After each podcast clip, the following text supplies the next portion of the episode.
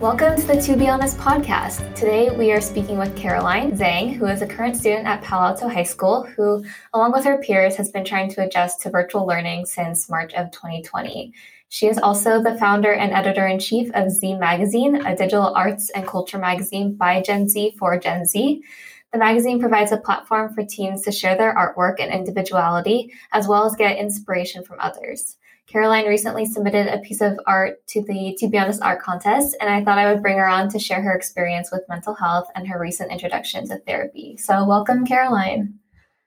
Hi, I'm really happy to be here. Um, thank you so much for having me on the podcast. Yeah, thank you for being willing to share your experience. I really appreciate it. Before we get going, I like to ask every guest, to be honest, how are you doing today? To be honest, I'm doing pretty well today. I just finished all of my finals last week, so I'm really happy about the holiday break. Awesome. Yeah. So you guys get a couple of weeks off. Yeah, I think three weeks. Yeah, well deserved, I'm sure, at this point, especially with digital and virtual learning. So, um, so let's get into a bit about your experience with mental health. Would you mind sharing a bit about your experience and um, a bit about what you've been through? Yeah, so I think online school and this year in general has been really challenging for everyone. And I've been struggling a bit with my mental health, and I know that my peers have some of the same feelings. Um, personally, I've experienced a lot of burnout where I lose motivation and then every day starts feeling the same and the weeks start to blend together. Um, I do my best to stay optimistic, but I think with everything going on and not being able to connect with others in person, um, it gets kind of difficult. Yeah, definitely. Are there certain ways that you've been able to cope with the virtual learning or being able to connect with others still virtually?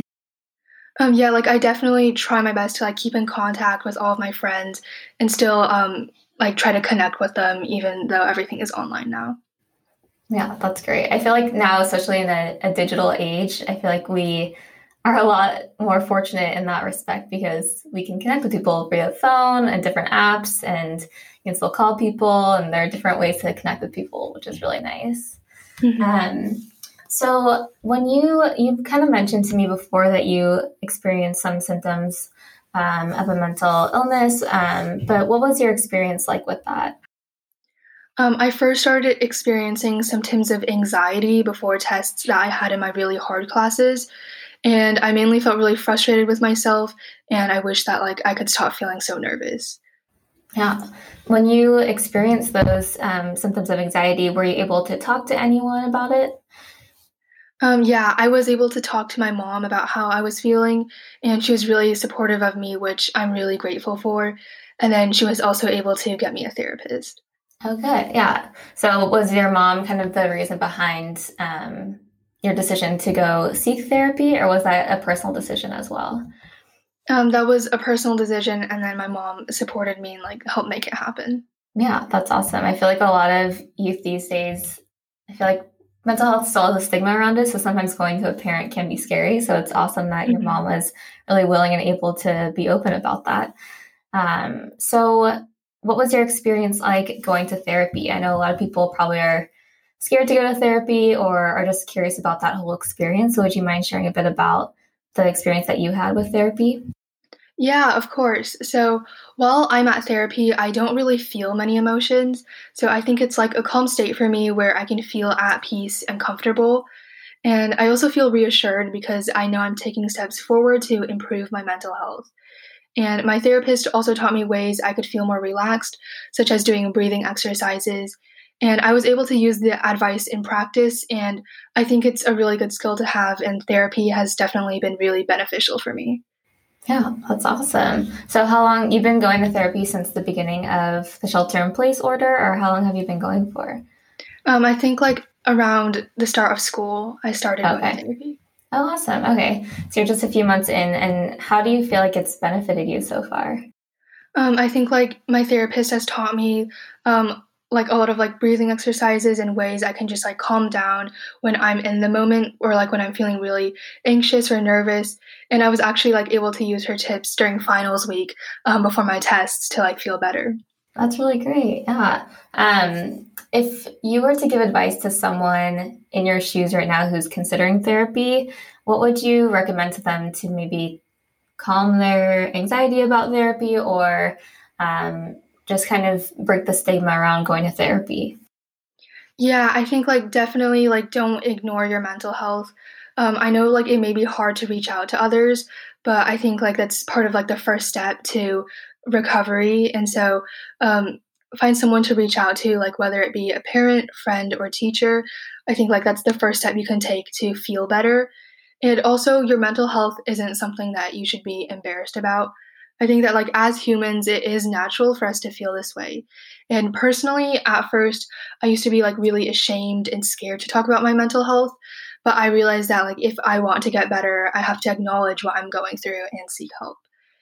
And I've also talked with a lot of my friends, and they're also going through similar things. So, you know, I really want to like to come on here and share my story to like let you know that you're not alone. Yeah, thank you so much. I think, yeah, that's really powerful. And I love that you're trying to normalize it because it is something that we, we all have mental health in a sense. It's just, it depends on, you know, what kind of a spectrum of it if you're doing well with your mental health or not doing so well with your mental health. And I think we can all take time to take care of our mental well being and get to a place where we're stable and we're productive and just kind of happy in life. I know you kind of mentioned some of the things that you do to maintain your mental wellness, um, but I also want to talk about some of your passions. Like I know you created a magazine, so I was hoping you may be able to touch on that a little bit. Yeah, so art is something that has definitely helped me maintain my mental wellness. And whenever I'm feeling really stressed or uneasy, I'll take some moments to draw or look at art, and it never fails to brighten up my day. Um, I'm really passionate about the arts, and so my I created my online arts and culture magazine, um, Z Magazine, with my friends around the Bay Area. I think when the lockdown first began, and it's a place where teenagers can submit their work and then have it featured on an accessible platform and then gain recognition for what they love. And I was inspired to start Z Magazine from my own experiences as an artist. And I really enjoy visual arts such as painting and photography. And I've submitted my work to a lot of competitions and magazine features, but always to no avail. So I know that it can be quite discouraging at times when your work keeps on getting rejected like again and again. And so that's why I created Z Magazine. Um, I hope that like it can amplify teen voices and encourage them, and we do our best to feature as many people as possible. And when people are able to have their work featured, it makes them feel really appreciated. And for readers, they are able to feel inspired by the content they see. And so this is something that I'm very passionate about. Yeah, that's really amazing. I love that you kind of saw, um, you just wanted to give people a platform to share their art. And that's really beautiful. And um, I'm curious um, for people listening, is there a way that they can um, become involved with Z Magazine? Yeah, so we publish two times a year. So we have our summer and winter issues. So if you're interested in submitting, we are open to all types of art. And also, we're always looking for new people to join our team. So just feel free to reach out to me if you're interested in anything. Awesome. What is something that you do every day to take care of your own mental health? Um, so every day I try meditating in the morning. So for five minutes, I sit quietly and do some breathing exercises, um, the ones that like I learned in therapy. And then I also think about the things that I'm grateful for, and then I set some achievable goals for the day. Awesome. Very cool. Um, and tell us something that you're looking forward to about the future.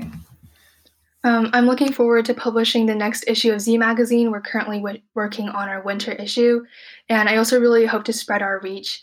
Um, I hope that more people can discover the Z Magazine opportunity, um, whether they want to like submit or join our team for me, working on Z Magazine has definitely brightened up my days. So I hope that it can do the same for others. Thank you so much, Caroline, for being on the podcast. Uh, for people interested in Z Magazine or yourself, where can they go to find you and your work?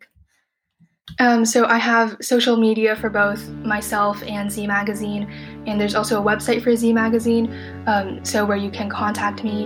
Um, and if you ever need someone to talk to, like please feel free to reach out to me, or if you're interested in anything related to Z Magazine.